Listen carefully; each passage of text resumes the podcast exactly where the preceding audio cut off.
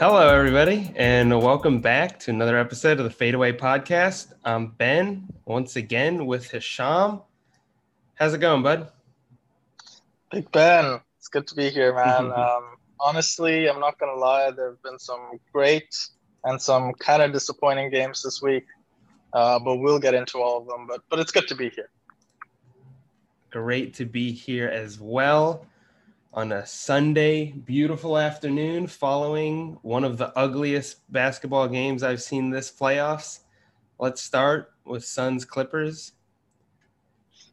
Yikes! The Suns pulled pulled it pulled it out, and it was looking at the box score. You'd assume both teams lost this game.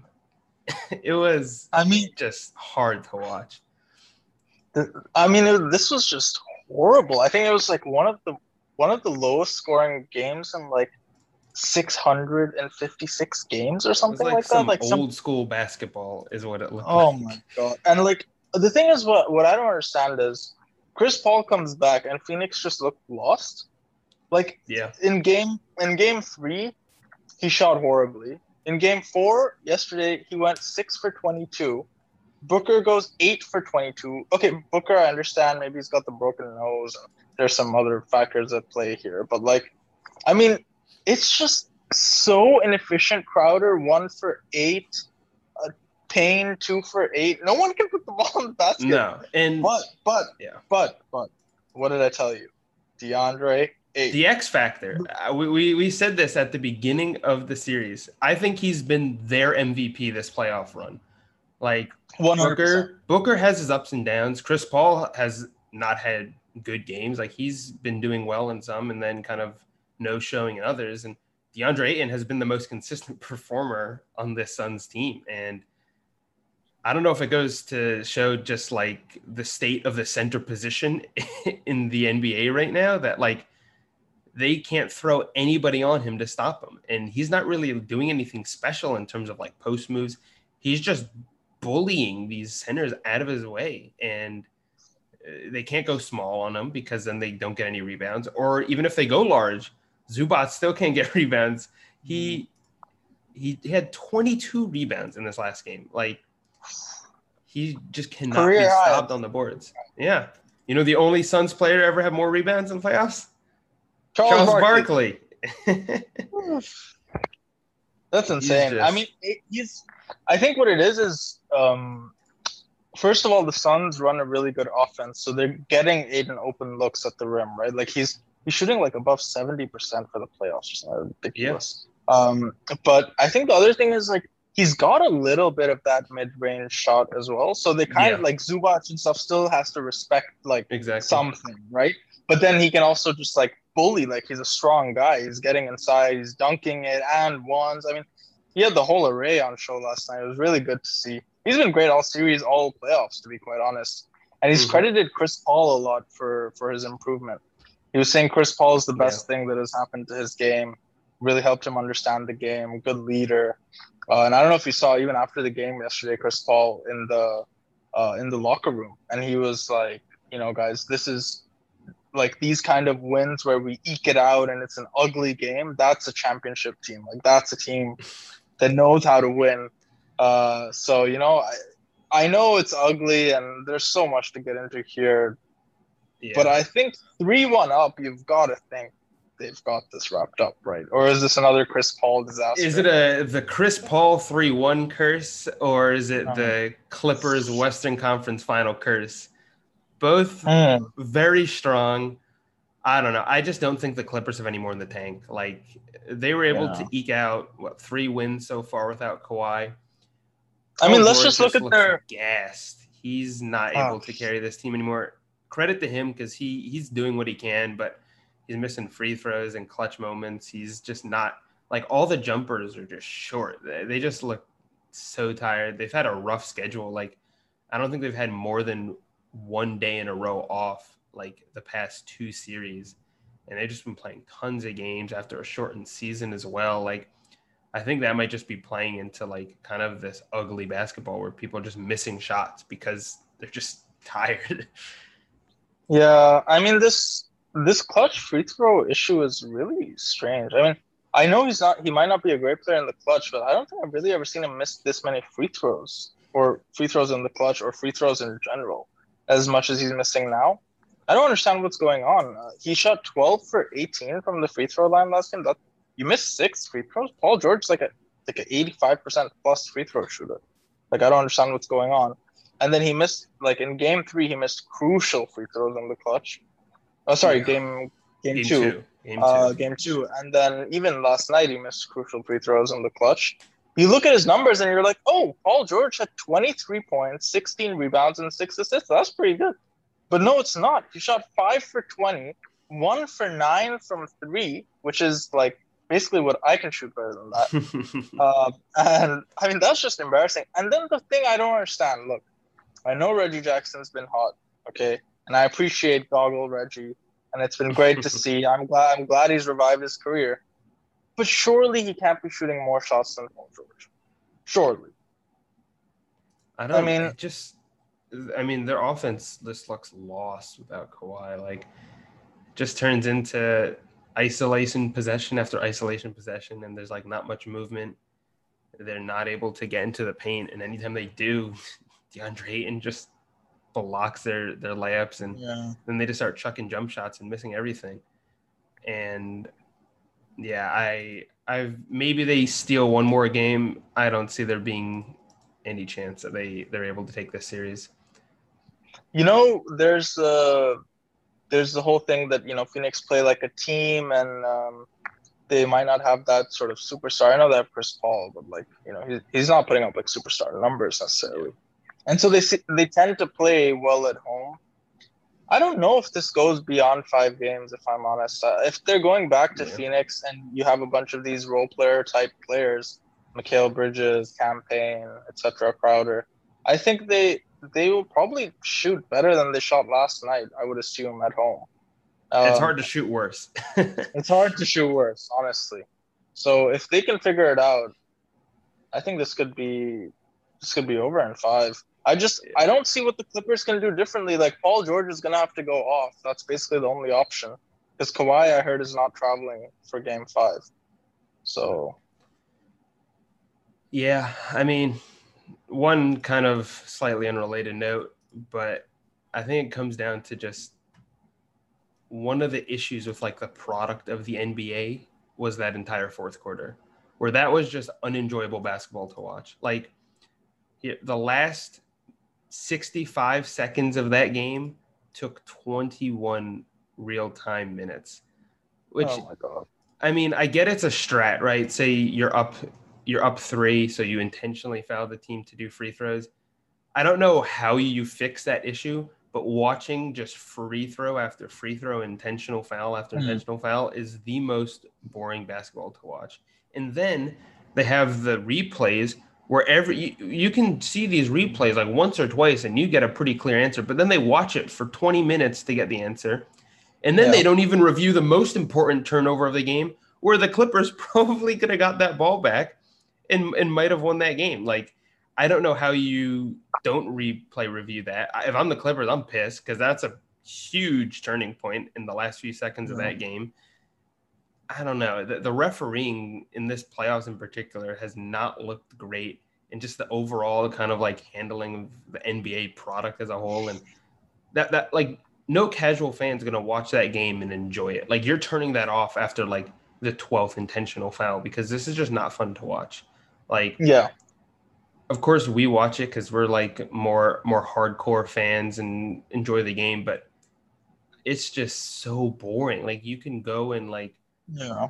do something for five ten minutes knowing that the last 30 seconds of that game are just going to drag on. Yeah. No even for hardcore fans it's like oh man like come on there are like 30 seconds left in the game. Why should this take another half an hour to finish? Um and it's just like I don't know if you remember that call. I think it was game two where Pat Bev sort of stripped Booker of the ball. And it, it looked like it was de- like if you looked at it in real time, it's off Pat Bev. It should be like Suns ball or whatever. But they look at it so like the finest of margins where like yeah. if you slow it down, it's always gonna look different. And so something that's been called for years one way is like suddenly being changed and it's just making it too technical. Like I think it's it's making it a bit unnecessarily like difficult, and it's like taking way too much time. I don't know how they're gonna fix this. Like there should be a time limit on like how long these things should take or something yeah. like that. Um, but yeah, I mean, back to the, uh, you know, to the actual uh, basketball. I think it's. I'm not sure. I would say, if you're the Clippers, Terrence Mann has been great in general. I think he's the big positive. Ty Lue seems pretty nonchalant about being down 3-1. He was like, yeah, you know, we got to take it game by game, make adjustments. Done it before. Uh, done it before, I guess. Yeah. So I mean, uh, don't have LeBron this time. I think that's yeah, the, the that's big difference. You have Paul George instead of LeBron, right? So yeah. I don't know. how That's gonna look. Um, I, I think it's over. I just don't see like I know Chris Paul. What's the what's the Chris Paul stuff? He, I've never seen him shoot this inefficiently. Maybe ever two games in a row. He's just not he's shooting well. But I I don't. Yeah, I think there's a bit of that also he's like he's getting up there in age. Like he is a long season and a shortened season and at that. But I think even like what's not shown in like the stats is he's still kind of basically their entire offense. Like their offense is either isolation possessions, which that game just led to contested mid-range jump shots that never fell. And then you have the high screen and roll with Chris Paul, who's able to kind of break down the defense and then pass it to an open shooter who in other games was making the shots, but in this just wasn't. Like he probably had like five or six assists that just kind of were left off because people couldn't hit open shots.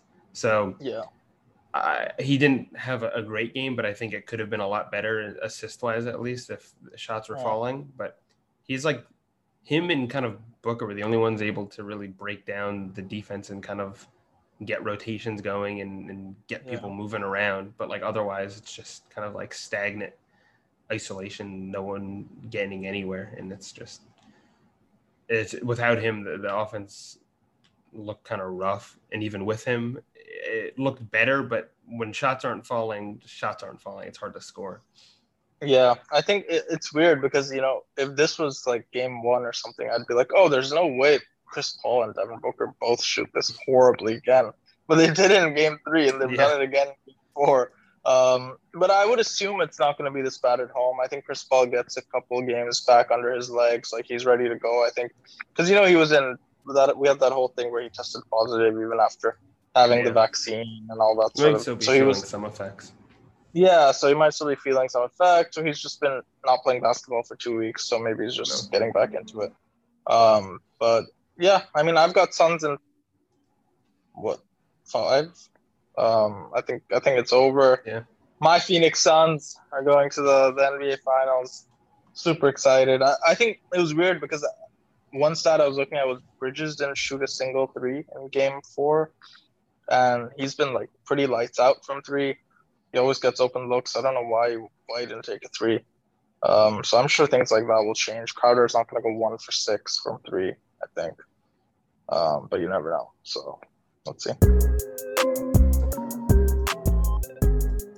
All right, let's uh, move on to the East, um, where we've got a series. Man, it's one-one.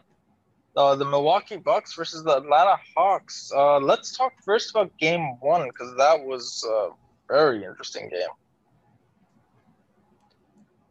Yeah, I mean, unexpected. I, I honestly thought the the Bucks would kind of just roll over the Hawks here. I mean, they, they did in game two, but um, interesting game for sure. Like, obviously, Bud still hasn't learned from any of his games he's coached ever, I guess, about how to utilize his, his good players. And I mean, the, the positives you've got Giannis not taking 10 threes, only took two in game one. So you take that. Um, the issue is he didn't really have a great game from Middleton, and I think when you don't get that, it's hard for the Bucks to win. Jrue Holiday had a great game, 33 points, 10 assists, but Middleton's got to score more than 15 for for them to be able to win a game. But um it came down to your boy Trae Young, dude. 48 points. it just Oof.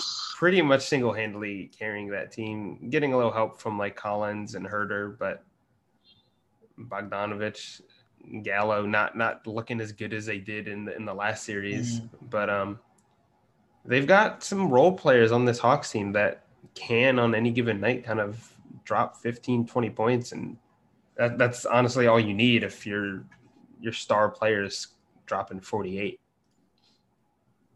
Yeah. Um, crazy game, right? I mean, I'm I was basically in the same boat as you. I was thinking, man, uh, if they can get a game like game three at home or something, and they can lose in five, I think that would be pretty respectable for the Hawks. Even though I'm definitely supporting the Hawks. Uh, but game one, I mean, they came out. Trae came out firing. Um, obviously 48 points, like 11 assists, seven boards. He was like off the charts. I mean, the thing was, he's not a great three point shooter, but I feel like there's this like image of him as a great three point shooter. And so everyone still has to respect the shot because he's going to take them, right? Um, and he goes, what, like four for 13 or something, not too great like that. But he still hit like a couple of deep ones, couple of important shots, um, and he makes the defenders jump right um, and contest it. And he was just, I mean, picking them apart. But I will say, uh, the Bucks. It's, I mean, I don't even know where to start with the Bucks. How? I, they don't. I mean, lo- they don't get really beaten. They just lose games themselves. Like agreed. every time they lose a game, I'm not like, wow, the other team really outplayed them. I'm like, the Bucks lost that game for themselves. Like, yeah, and you know, mm. you're right. It's like, it's like, you see Holiday. Like I was watching that game and I was like, man, Holiday is on fire. He could not miss. Right? Yeah. I was like, wow. All Giannis needs is like one other guy to be like half decent, and surely they should win this game. And Giannis has a great game, like pretty good game, almost a near triple double. He was efficient. Yeah. Uh, didn't take that many threes, like you said. But Middleton basically forgot how to shoot. Um, six for twenty three or something horrible like that. I mean, are you are you serious? Like you're an all star player. Like you're not just some role player on a good team. You're you're an all star player. I think I've I come mean, to the conclusion at this point that Khris Middleton is just reverse Jeff Green. where Jeff Green will go two weeks of complete mediocre basketball and then come out with uh, 40, 10, and 10, or just absolutely go off in a game. Khris Middleton is, at least in this playoffs and usually throughout the regular season, is able to like consistently do really well. But then every two weeks just drops an absolute stinker of a game where you're wondering, can this guy really be like a number two star on the team? And when it happens in the playoffs, as that's not what you want, and it, it, makes it it makes it tough to win those games when your team relies on you to be that consistent kind of scoring presence. And he he gets it for like a few weeks in a row, but then every once in a while drops one of these. But I do think, um, as much as you know, it was the fault of the Bucks uh, and Coach Bud, and and you know we'll get into game two, but we've got to give credit where it's due. I mean, Trae Young, Kevin Huerter, John Collins, Clint Capela, uh, the they revival. all did their part. Yeah. yeah, I mean, Clint Capela is looking like a good center. He's back um, at what he kind of like was at those peak Rocket teams, where he's just a yeah. rim runner, getting boards. Like he's not asked to do too much. Exactly. And, uh, Trae isn't on like a Harden level yet, but he does similar things where he can break down a defense, do that high screen and roll, get to the basket, and just yeah. throw lobs. And all he has to do is jump up and get an easy oop, and that's where he really yeah. shines. Yeah, and he's also a solid defender, right? He's he's yeah. a pretty good. He's probably their best defender. Um, so sure. he's uh, you know protecting the rim. I know he's it's tough for him this uh, series, obviously guarding Giannis most of the time. Um, but he, I think he's doing he's doing all right. Um, and the other thing is John Collins. Can we talk about that alley oop off the backboard? oh my god! And then you see, you see that tweet by Kent Bazemore afterwards, where he was like, they used to run this stuff in practice, and I told them that they'd never do it in a game, and they do it in the Conference Finals.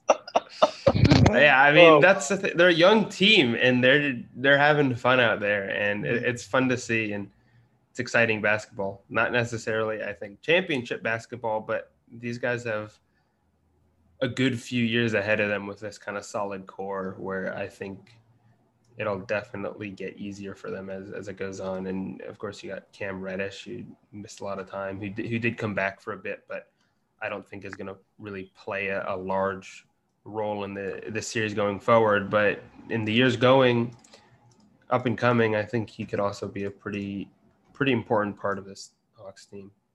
Yeah, just last thing I want to touch on before we get on to game two. Yeah. Uh, Bogdanovich, oh man, it, it hurts me to see him injured because yeah.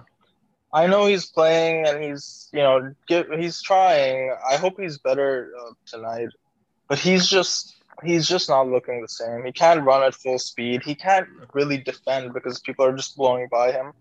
Um, and I know it sucks because he was the other solid ball. He's like their second best player, I'd say, almost after Trae yeah. Young for those first few rounds. And it's like Kevin Huerter is having to sort of, you know, he's being asked to do a lot more yeah. than he should be. Exactly, and it sucks because I was, it's it's horrible because he's such a such a talented player, and he chose Atlanta and he got an opportunity, and they're doing well, and like him and Trae Young were really on the same page, and it just looked so good. And now that their second best ball handler is out, it's kind of just like, uh oh, when Trae Young wants a little bit of a breather or like they're double teaming him, like who do we give the ball to? Like it's just, you know. Um so I think it's sad to see that, but hopefully hopefully maybe you never know, maybe he looks good tonight and he's he's back healthy. Let's hope for the best. But uh, otherwise Kevin Huerter's uh, gonna have to play lights out like he has been, to be quite fair. So uh, let's see. Yeah. But yeah, on game two, what were your thoughts on game two? More more of what you wanted to see or what you expected. That is what how I feel like the Bucks should play every game forever because that was I mean like Giannis didn't put up the crazy numbers, but like just watching him like I don't know why he just doesn't do the same thing every time. Either catches it in the low post, does a few moves, spins to the hoop, easy layup, or just does like one or two dribbles at the three point line, takes two steps, gets all the way to the basket, does a nasty spin move, which no one in this league can actually mm-hmm. guard, mm. and then has a touch around the rim. This game is the one that you should be reminded that why they called him the Greek freak because I don't think there's ever been like a player with his like size and strength with that kind of like actual skill in terms of like dribbling, spinning, like holding on to the ball and then touch around the rim and not just having to kind of dunk it home. Like yeah. I don't remember the one on I think it was John Collins where he did a crazy spin move and then another, the second defender comes in to block it up and under finger roll like there's no other player in this league with that kind of size that can do that except maybe like a Kevin Durant but like KD yeah that's probably it he that is just how you should play with Giannis like just that play every time. And if he ever gets like a little tired or gassed, put him in the post. Like for as good as like defense that like Capela and, and I don't know, even Collins have been doing, like it's been on Brook Lopez. And as much shit as you're giving Brook Lopez, he, I think that was the best game of the playoffs for him that game too. Like he was efficient. He hit threes finally. He was sitting under the hoop. He was getting 16 points. I mean, like that's what they need from him because if he's not doing that, he's a liability on the court because he's not able to defend Trae Young in that pick and roll. But yeah, I think that is like what you need out of this Bucks team. Like everyone played well, even like Middleton. Like again, 15 points is not what you expect, but he's getting rebounds. He was like breaking down the defense. He was kind of getting people open. Like he was the best plus minus. He's plus 42. So it, it, it, it's not just points, but like he, he was helping the kind of offense flow really nicely. And they just, they're not going to lose games if they shoot like 52% from the field and they're hitting their threes. Like that, that is what the Bucks ceiling is. And that's what they can, they can do on when they're all kind of clicking. Yep.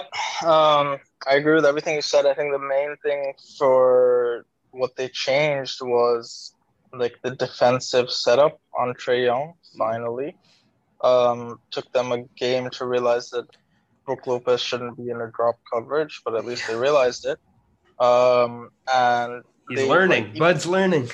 he's learning. I was thinking through the whole game. I was like, oh, Ben must be in game one. I was like, Ben must be just cursing. So happy.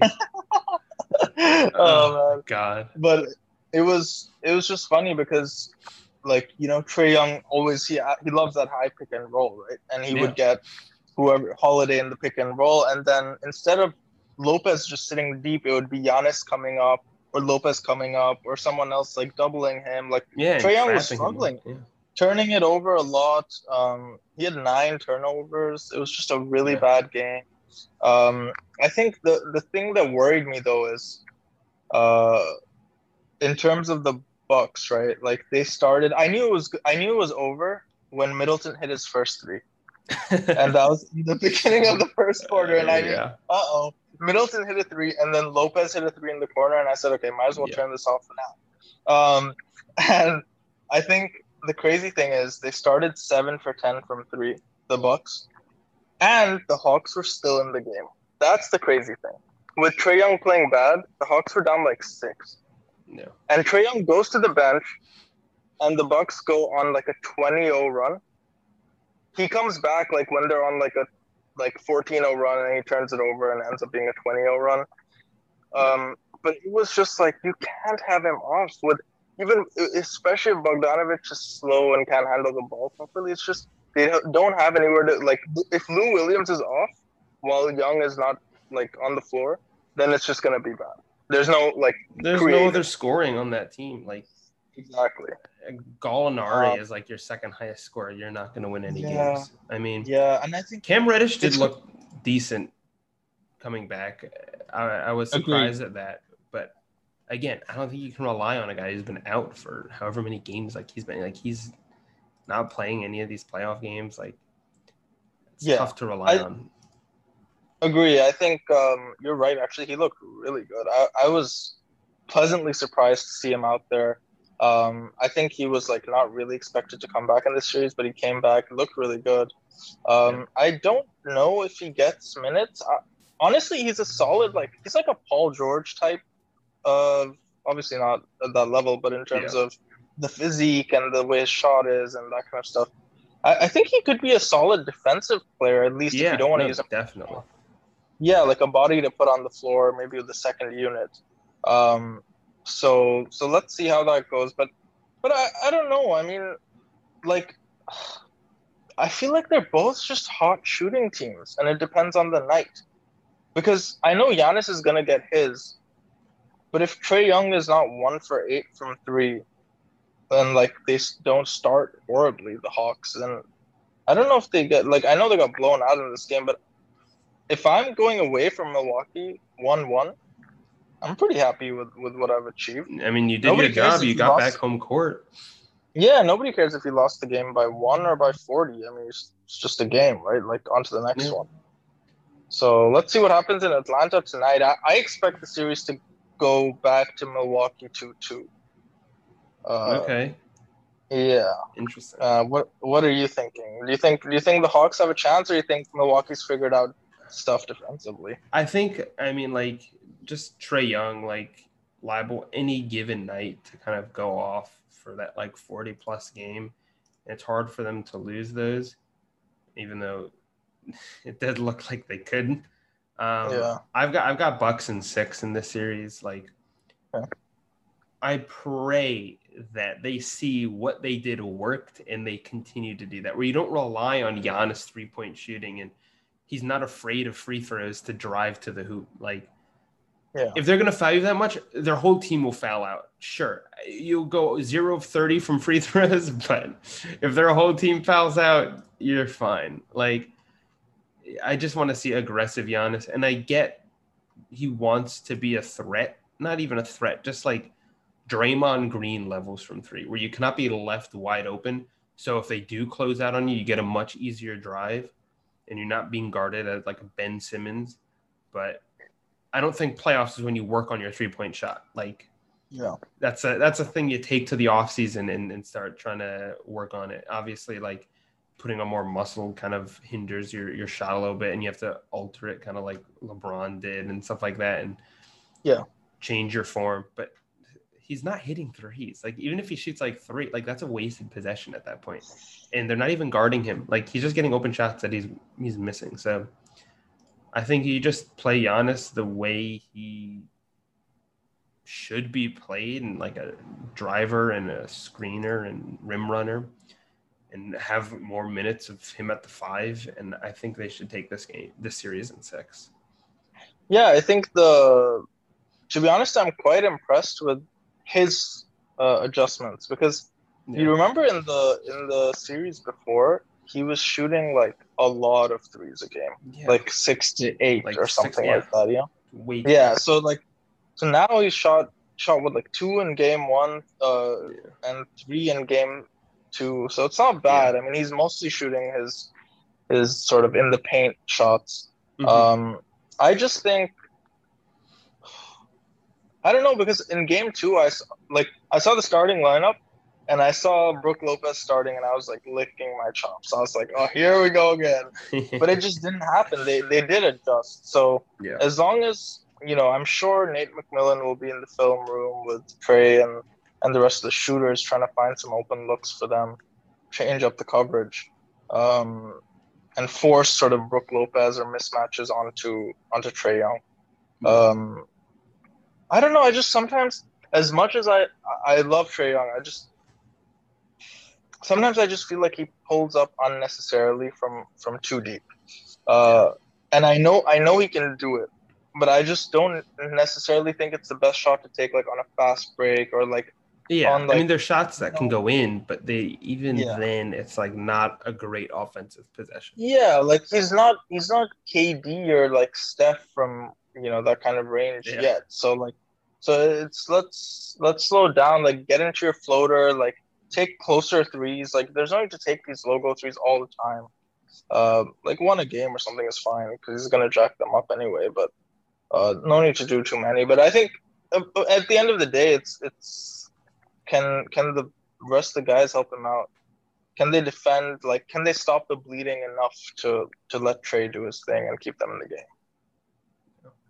I just Kevin Huerter and Cam Reddish and uh, young guys. It's just it's a lot to expect of them. And then, yeah, I I think if you're like a Hawks fan, like you're happy. I mean, like, of course you want to win, but like you got DeAndre Hunter coming back, like you got Cam Reddish getting better. Like this team's only going to get better from here on out. I I think you're pretty happy with how far this team's made it after being expected to lose in the first round and even yeah, definitely. fight in this round. Like, yeah, yeah, yeah. Actually, I my sort of bold take is I know he's played some decent minutes in the first couple of games, but Onyeka Okongwu, the yeah. the rookie for the Hawks, look good. I really, I really like him, and he he reminds me. I remember when he was drafted, his player comp was Bam Adebayo, and he does remind me a bit of Bam. Yeah. I just feel like he should get. I know he's not as capable offensively as like I don't know John Collins or something, but I feel like he could provide some good defensive minutes on Giannis. He's a pretty athletic guy. He's strong. Um, you know, I think he obviously he's not as strong as Giannis, but I think he could, he's a good size to yeah. put on Giannis. Move, quickly moves his feet and stuff. I would like to maybe see a bit more of him, um, at least on them in the minutes where like they're going to like you know, uh, like Collins on the bench and stuff. Yeah. Um, so so let's see let's see what happens with that. Gallo started a bit slow last game as well. If Gallo's hitting his shots, probably a different game. So yeah. so let's see.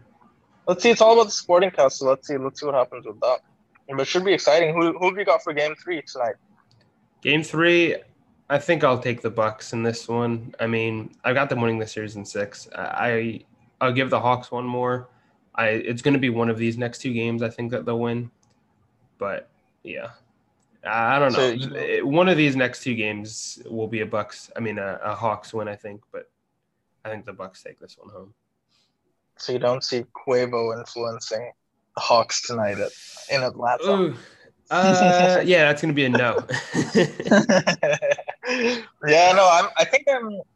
I'm not sure. Like I want to believe that if there's a game the Hawks can win, it's this one. Um, because I feel like it's going to be crazy in Atlanta. I mean, Eastern Conference Finals, big deal for a young team. I'm sure it's going to be rowdy, full house. Um, I don't know. I feel like the home crowd will help the because they have a lot of shooters, right? And I think the home crowd will help those kind of players beat their shots. Uh, I, am gonna go with Atlanta tonight. I think Bucks probably take game four, and um, we go back two two. Uh, but let's see, let's see. Hopefully, it's another Trae Young special and a Giannis special that we're treated to. Uh, just good offense, good basketball. No, that's all you can ask. Three minute long replay reviews. Oh, no God. twenty minute fourth quarters. Last minute of a fourth quarter. So let's over some fun basketball. it's like it's like we start regretting the close games now because that just means like there's going to be more video replay, and it's like, oh man. I mean, like you look at a good close game was like that Bucks and Nets game seven, where you have potential game winning shots going off. Of course, the OT was yeah. disgusting, but just fouling people and you just remove the chance of a game winning shot is always. I mean, yeah. I guess on the alternative is don't go down three with a minute left in the game, but yeah, it's it's tough. It's tough to watch. Yeah. Let's get to um, a few other big headlines in the NBA. So there have been changes. Some, some coaching changes been going on. It's quite funny to see this stuff going on in the middle of the playoffs. There's a lot of random stuff going on in the middle. It's very odd, yeah.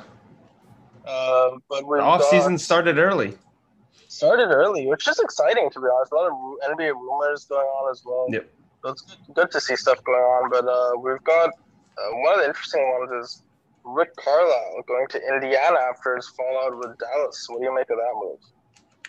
I mean, it seems like Indiana just keeps losing coaches. Like they lose good coaches, which is not really a good sign. And I don't know if Carlisle's the one to kind of turn things around.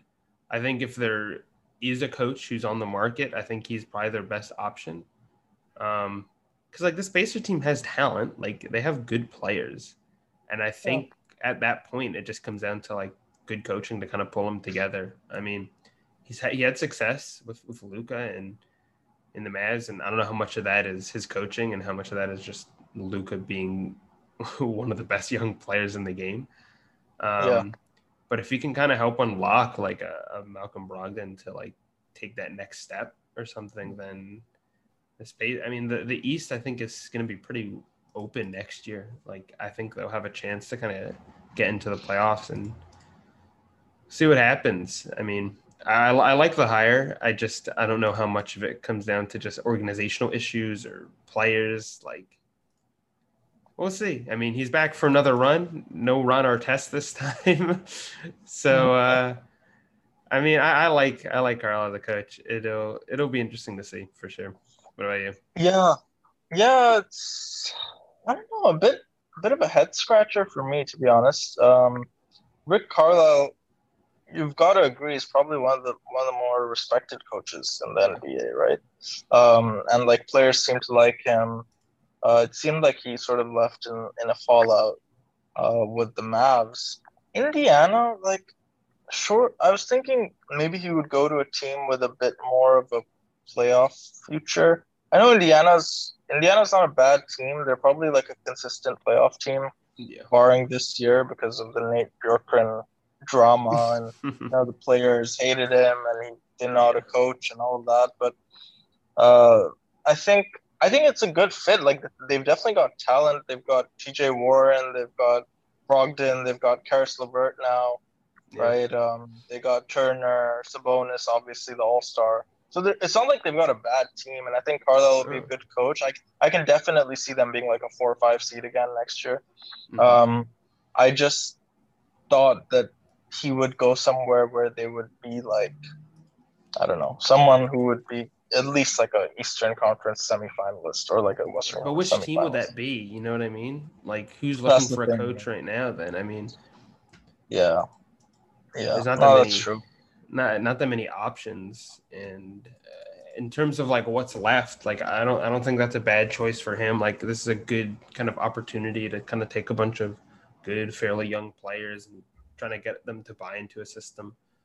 And yeah, and I think he, he played in Indy, if I'm not mistaken, right? He, he played in Indy, so I think yeah. it's uh, he's got ties. Thing.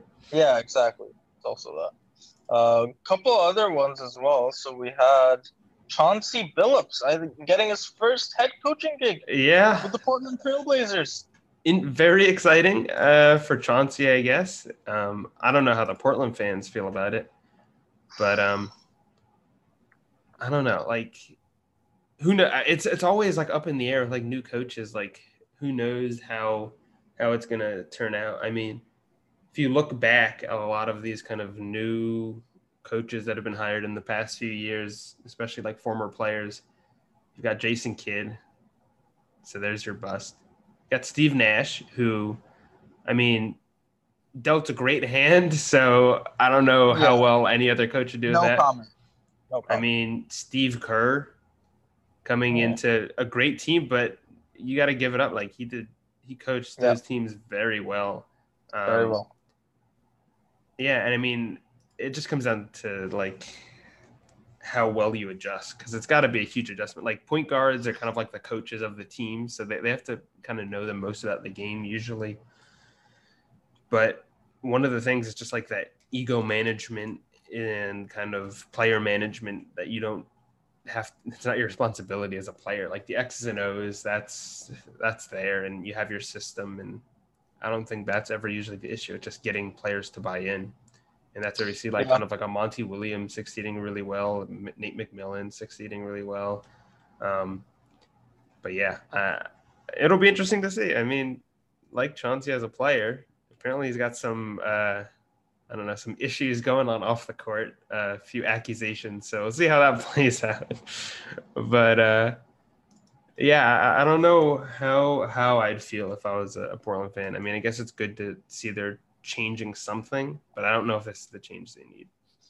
Yeah, it's weird. I like I never really figured if Terry Stotts was the issue. Like, I feel like he was still pretty liked in Portland, regardless of yeah. their playoff woes. Um, and my only thing is, man, like, is coaching really the issue or is it the roster, first of all? Secondly, is I'm assuming this is a Dame hire. Surely Damian Lillard is like, you know, approving or denying coaching candidates. And I think like for him, someone to listen to, like Chauncey, who's like done it in like big moments and stuff, is cool. But at the same time, he's also supposed to be a coach, which he's never been. And this is like hmm. prime Damian Lillard years. And even like as an assistant, how many years does Chauncey spend? Not really that many. No, I, think, like, I mean, there's no way to tell how good or bad of a coach he's going to be. Like it's yeah. It's really so I don't know. I'm a bit skeptical. I just I just wouldn't if I'm Portland's GM and I have Damian Lillard and my team is like basically sinking. I'm like there are trade rumors of trading McCollum or Lillard leaving or whatever. Why would I hire a first time coach to solve these issues? That's my only concern. But if it's someone that Dame wanted, then obviously that's a whole nother discussion. Um, but yeah, that's that's my take on it. Um, but yeah, I mean there were there were a couple other interesting ones as well. I know that we talked about uh, Rick Carlisle leaving the Mavs, but Jason Kidd, you mentioned him earlier. He's joined the Mavs coaching staff as the head coach now, with uh, reuniting with Luka. So, uh, how do you think he's going to impact Luka's game and the Mavs in general? Not well. I, I just, how many opportunities has Jason Kidd had? to coach. Like, I just, I don't know what's his like win law four seasons as an NBA head coach. He's got a forty-seven point eight percent win win percentage. Like, he's losing more than half his games as a coach. Like, this is a team that was just in the playoffs and had aspirations of of winning a playoff series and, and going making some sort of run. I don't think Jason Kidd's your guy. I mean, like uh, you saw what he was dealt. Like he's coached good players like Giannis and yeah. I, I'm worried if I'm a Mavs fan. Like, what's gonna happen with Luka? Like, he's been playing well. I don't think Jason Kidd's gonna unlock anything really more in him. I I don't know. I don't know what the thinking is behind that. I don't know whose idea this was, but good for Jason Kidd. I guess he just keeps getting coaching contract after coaching contract. yeah, I think um, LeBron seems sad to see Jay Kidd leaving the Lakers staff. But um, yeah, I don't know. I don't know how this impacts uh, Mavs. I don't think it, it really moves the needle. Uh, I kind of agree with you. I think it's like a stagnant. Moves it in a bad direction, maybe. oh god! I mean, I think it's the same thing like Portland, man. Like half of it's the roster. Like you gotta change this roster. Yeah, I think what it comes um, down to is like yeah, coaching is big in the NBA, but the best coach in the world isn't going to take some crap team to a championship. Good coaches can take good teams and make them great.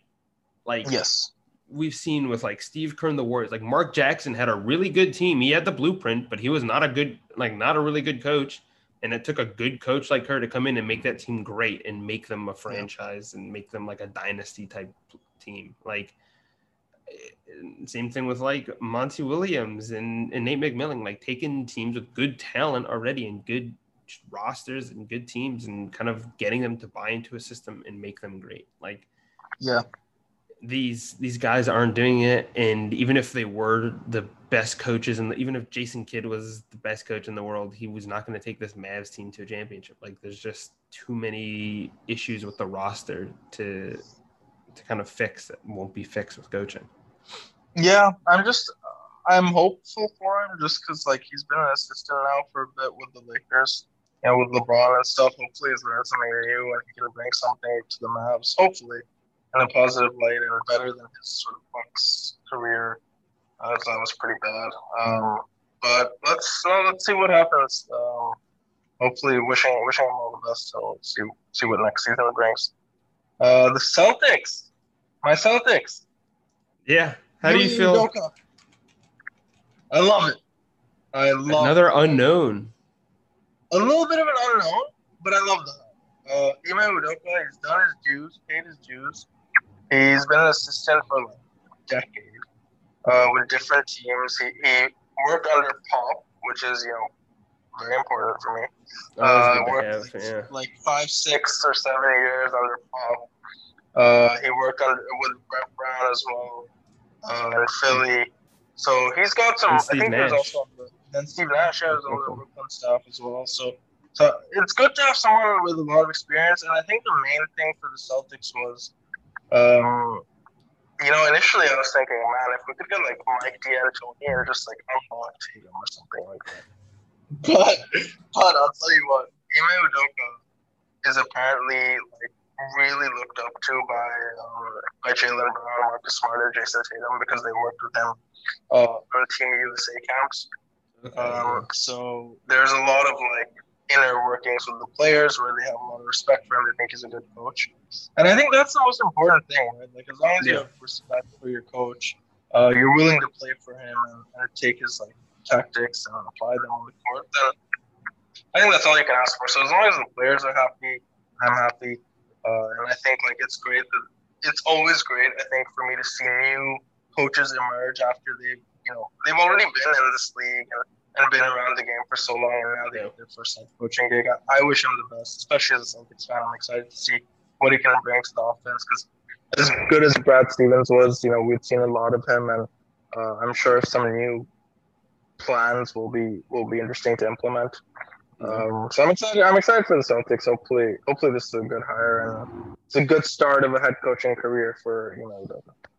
Yeah, should be exciting. It's always fun to see kind of new blood come in and see who be kind of like just ups the game and becomes like one of those top tier coaches out of, out of the blue. Like it's always fun to see yeah.